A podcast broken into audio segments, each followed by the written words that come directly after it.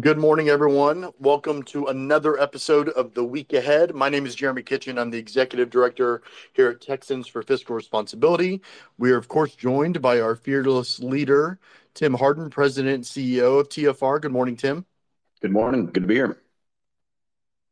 And this week we are joined by special guest Bill Peacock. He's the host of the Liberty Cafe podcast and curator of excellentthought.net. Good morning, Bill. How are you? Good morning. It's great to be here, guys. Thank you. We appreciate you joining us this morning. So, today marks day 105 of the 140 day legislative session. As Tim and I have talked about kind of on several occasions now, really over the last week, two weeks or so, we are coming up on some impending deadlines. And so I don't want to spend too much time on this since we've covered it quite a few times, but I think it's worth reminding folks uh, that since today is day 105, uh, we're just uh, two weeks out, if you will, from the uh, uh, kind of first impending deadline for folks that are watching uh, that's that are watching legislation move through the process. So day 119 or Monday, May 8th, is the last day that House committees can pass out House bills or House joint resolutions in order for them to be considered in time. And then day 122, which is, I believe, Wednesday or Thursday, it's May 11th, is the last day for the House to actually consider House bills and House joint resolutions on a calendar for second reading.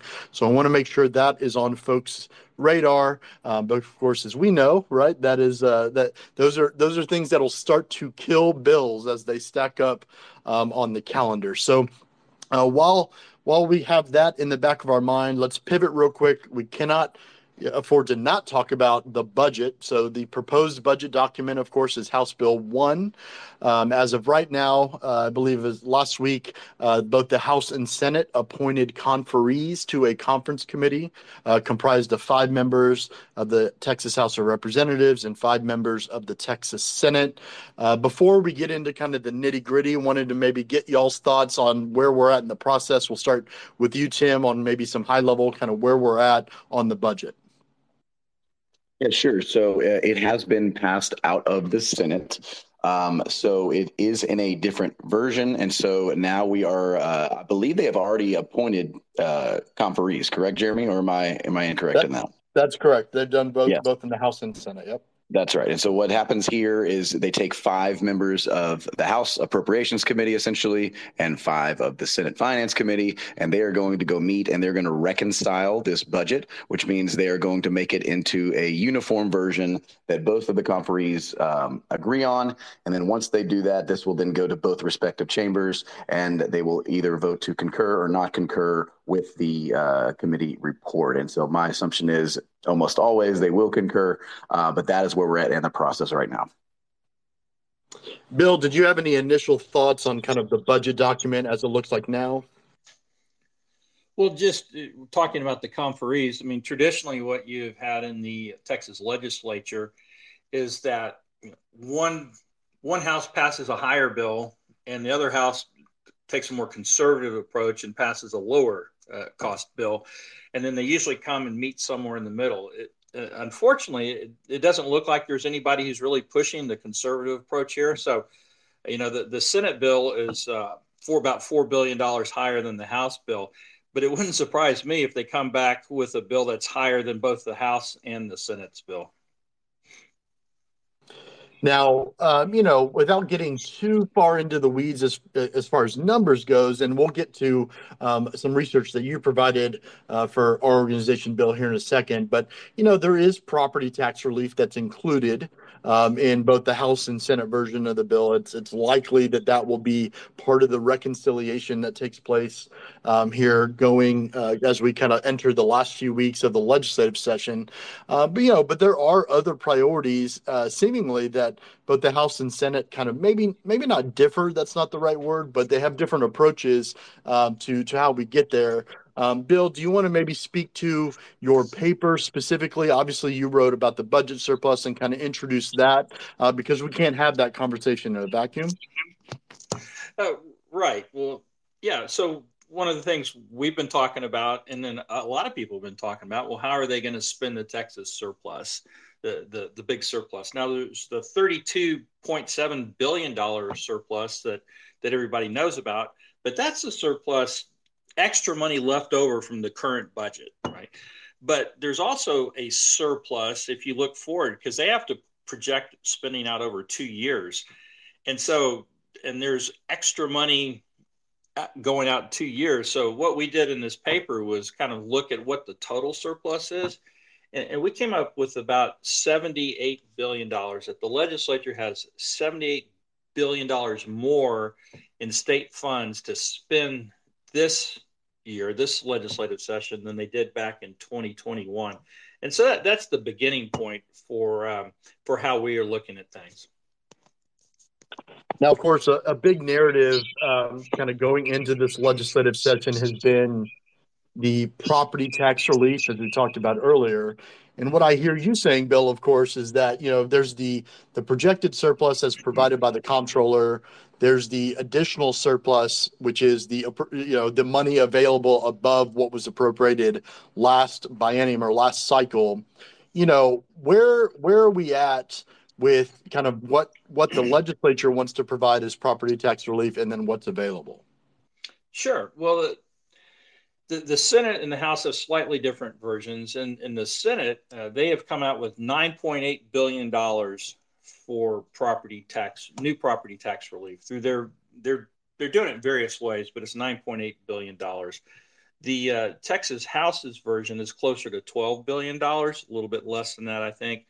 So they're going to have to reconcile the, the differences there. But just to put those in perspective, uh, if we if we look at the numbers, so you know, out of that $78 billion, and we'll just look at the Senate version, but look out of the $78 billion of surplus funds this, this session, um, the legislature has, the Senate has put aside $9.8 billion, the, uh, the House slightly more. But new state spending on other programs in the in the Senate version of the bill is $52.7 billion.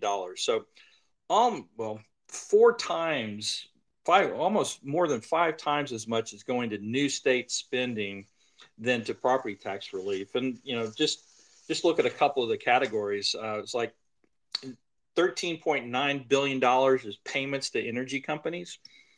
12.9 billion dollars are for medicaid and healthcare.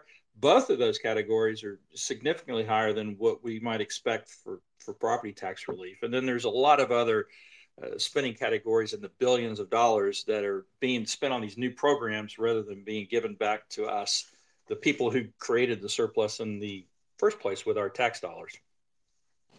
Tim, uh, go to you here next. Obviously, that's kind of been a narrative that we've talked about several times, right? Is you have lawmakers who consistently, at least publicly on social media and everything else, right? They they they want to remind taxpayers that they understand this surplus, you know, represents an over collection of their money and they're going to give it back to us. But what I hear Bill saying and what the numbers seem to say is that they're going on a spending spree. What are your thoughts? Is anyone surprised? Uh, that's that's the first thought. Um, you know, we've been advocating uh, specifically for the elimination of school M&O, and what's what's a shame is, you know, typically what we see the legislature do is what I call the minimum effective dose, right? The the minimum that they have to give uh, taxpayers in order to uh, get themselves reelected, right? And it seems like this go round, it looks like they're thinking the minimum effective dose is going to be somewhere between 10 billion and 12 billion dollars. That's likely what we're going to end up with. But uh, unfortunately, you know, this this battle is is not going to be over, even if that's they decide what to, that they want to do. Because one, this simply is just not going to provide enough property tax and everywhere we go and everywhere we speak, people understand, just like Abbott understands, because he said this multiple times, that as long as you pray pay property taxes, you are paying rent to the government. You do not own your property. And so this does not solve that problem. I think best case scenario for most folks, uh, you get a few hundred dollars off your property tax bill. And I think by the time people realize this, um, I think legislators are hoping that they've already won their primaries and, uh, and, and they move on. But I, I imagine if this is the solution they give, which is likely what's going to happen, uh, we're going to be right back here next legislative session doing the exact same thing we've done every single session for the last two decades, which is demanding more property tax relief uh, because enough. Before we pivot, Bill, did you have anything else you wanted to add regarding the budget surplus? Maybe something that's important, uh, kind of an important takeaway for for taxpayers. Well, get, getting back to uh, Tim's minimum dose, because I, I, think he's absolutely right. One of the the key features in this budget is that they're hiding a lot of the spending increase. And I'll, I'll just give you, I won't get down in the weeds, but just let me give you two examples. So, you know, the, in the supplemental bill, which is Senate Bill 30, which they're just that means they're spending more money this this budget cycle rather than the future.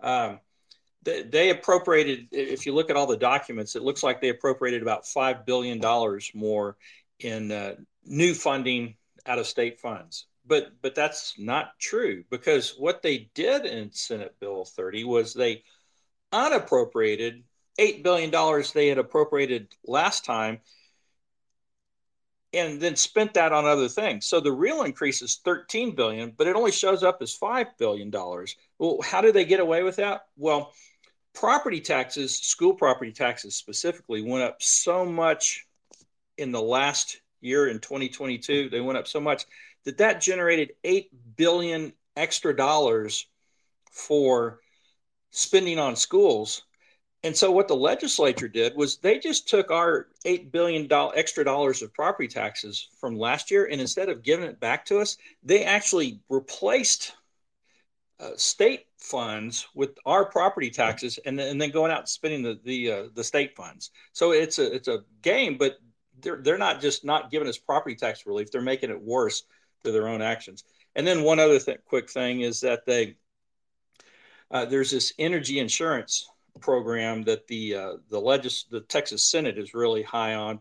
Lieutenant Governor Dan Patrick, uh, and and and I guess in this they're saying that it's going to help re- release uh, relieve uh, all the the problems we have with, with reliability. A lot of us are doubtful about that, but that's going to cost ten billion dollars.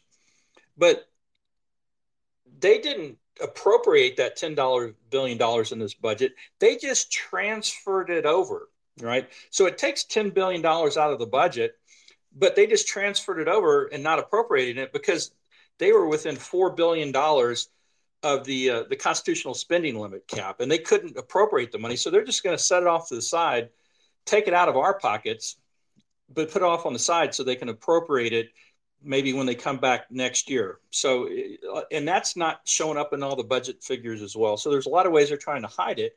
And I think they're trying to hide it because they know we won't like it.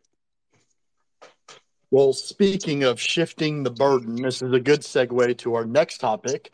You know, we woke up this morning uh, to see that the corporate welfare revival effort that's kind of been prioritized in the Texas House of Representatives, this has taken the form of House Bill 5. Um, it is now up to 76 authors right? So in a, in a, in a vacuum of 150 House members, assuming that they are all present, 76 is all you need to pass a bill. And it appears that the corporate welfare revival effort, House Bill 5, now has the necessary votes theoretically to get there. Now, last I checked, it was it was left pending in the I believe the House Ways and Means Committee, but it's very likely with this amount of authors, it'll be voted out. I assume this week. We'll see it on a calendar here sometime sometime soon you know, and we're talking about shifting the burden to, to taxpayers. This is a perfect example of that. Um, Tim, I know you watched this committee hearing. What are your initial thoughts on House Bill 5 as it currently looks? Uh, well, I can tell you that the the witness testimony, when you look at the sheer number who came, uh, people were opposed to it. Nobody wants this thing. Uh, as we said many, many times, uh, both reject corporate welfare, um, specifically 313s in the Republican Party platform. And so what we have here, you know, and I, I, tweeted out one of your tweets or retweeted you, you know, that this is this is the list of the Austin Uniparty right here, which I would argue there's actually a few more uh, members as well, but these are the ones who are displaying themselves, meaning they don't care what their parties say. They don't they don't care what the Republican Party says. They don't care what the Democrat Party says. This is uh, to help their corporate interests. Uh, the 313 that died last go around was the largest corporate welfare program in Texas, costing I think a total of 11 billion. And here we are coming back with another corporate welfare program, but wait, there's more. Uh, there's less accountability. There's no sunset provision. Uh, and uh, th- right now, I believe the current form does not have renewables. We'll see if they throw those back in. So we're actually back with a far worse bill with less accountability. And so uh, to me, it's like I, I I don't really know what's going to happen in Senate. Here's as though if we have this thing's going to pass the House uh, because they have the numbers uh, in, in the sure co-authors. And so uh, we will see what the Senate does. But I can tell you, if the Senate decides to pass this thing, it is a sad day in Texas politics when both chambers uh, prioritize corporate interests and corporate welfare over the, the, voters, right, and taxpayers who are drowning in property tax relief. And so I'm going to stay cautiously optimistic and hope that the Senate, you know, bats this thing down. Um, but I'm going to be very disappointed if this thing makes it all the way to the governor's desk uh, at the expense of us, because only one person pays for this, right? Uh, there is no such thing as government money or public money. It's only taxpayer money. And so the money that is paying off these corporations and giving them tax abatements comes directly from you and I and everyone else in Texas who is dealing with inflation, who's not able to vote themselves raises like all of these uh, these bureaucrats uh, that deal with this. So um, let's let's be cautiously optimistic and hope the Senate bats us down. But I fully expect, uh, with 76 co-authors, this thing's going to be voted out of committee, likely this week, uh, and we will see it on the House floor uh, next week for sure. There should, hopefully, um, so I think where we're at. Bill, I'm going to come to you next, but obviously, right, like what we're talking about here is that in the, eh, you know, you have on one side of this, right, a, a legislative session which they're purportedly providing property tax relief, and then you have the potential on the other side here to where they're trying to shift the burden right? By by giving corporate welfare like this uh, uh, to to corporations, they will be shifting the property tax burden back on the backs of property taxpayers at the same time. What are your thoughts? Well, there's there's two big things going on here. I think uh, w- one interesting thing is that more Republicans are in favor of this than Democrats, right? And and you would kind of expect the usual. I mean, the Democrats are, are not enemies to corporate welfare, but uh, in, in this case, one of the problems with this program is it takes money from public education, and they don't like that. And so I think that's one reason you see the Democrats in on this. You know, the sad thing is that Republicans have just gone all out on um, on corporate welfare in this, and, and as opposed to caring for their constituents. Because here's that comparison as well. At a time, as Tim pointed out, that we are looking for property tax relief, they're minimizing that over on the property tax relief we're going to get but they're maximizing it for the big businesses. And I, and I think what they're trying to do here is big big businesses don't like to pay taxes more than anybody else does. But if they can minimize them enough that they can pass a lot of those costs on to consumers, then then they they go along with those kind of things. And I think that's what the, the legislature is trying to do here is buy off big business, give them enough of a property tax break that they won't be complaining about high property taxes. And so homeowners won't be able to partner up with big business and really accomplish significant property tax relief over time. Well, I think it's it's worth mentioning, you know, that if you take a look at there were two major votes in the House when it came to the Chapter 313 tax abatement program last session, right? There was one bill that was to extend it, uh, I believe, another 10 years. That ultimately failed, right? Had bipartisan opposition. There was another bill to extend it, I believe it was two years, House Bill 4242. That did ultimately pass the House and died in the Senate, which is why we saw the Chapter 313 tax abatement program ultimately end in December 31st of last year. But what's worth mentioning is that six of the Republicans that were opposed to that extension extension in the House last session are now signed on as co-authors of this corporate welfare revival program uh, going into this session. So it just makes you wonder if it was the green energy right carve out that that got them on board, if it's leadership putting pressure on folks, if there's wheels uh, wheeling and dealing happening in the background we don't know, right? It's day 105 of day 140, as I said. Um, are there any last thoughts on that subject before we pivot to the next one? Well, and, and you make a really good point there, Jeremy. But I think we do know.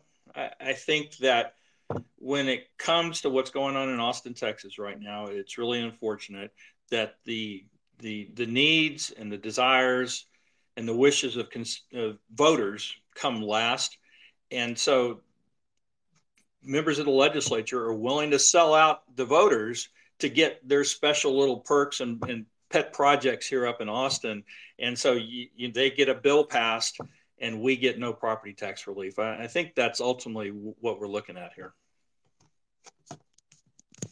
Tim, did you have anything else before I move on?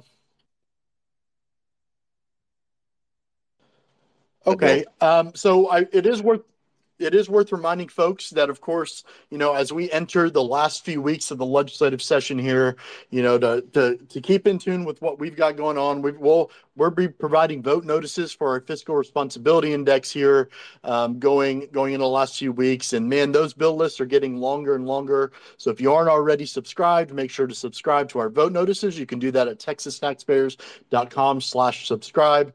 Uh, that way, you get an email with kind of a highlight of, of bills that are going to affect your wallets. It's also worth mentioning that today was the first day in which early voting started for the uh, uh, May uniform election date. There are a ton of bond elections happening all around the state of Texas. So make sure that if you go vote, you know what you're voting for. Um, I think uh, we can echo State Representative Brian Harrison, who uh, I believe it was last week in committee, who pretty much you know came to the conclusion, rightfully so, that look, a bond means a tax increase, right? So keep that uh, keep that in mind. Um, any last thoughts, gentlemen, from y'all on anything we've talked about today? No, but appreciate you guys having me on. Awesome. Well, I want to thank everyone for being on with us this week. Of course, we will be back next week on Monday with another episode of the week ahead. Make sure to join Tim and I for our weekly video audio podcast, Taxpayer Talks, on Thursday this week as well. Stay tuned. Make sure to subscribe, texastaxpayers.com slash subscribe, and check out Bill's research paper now live on texastaxpayers.com.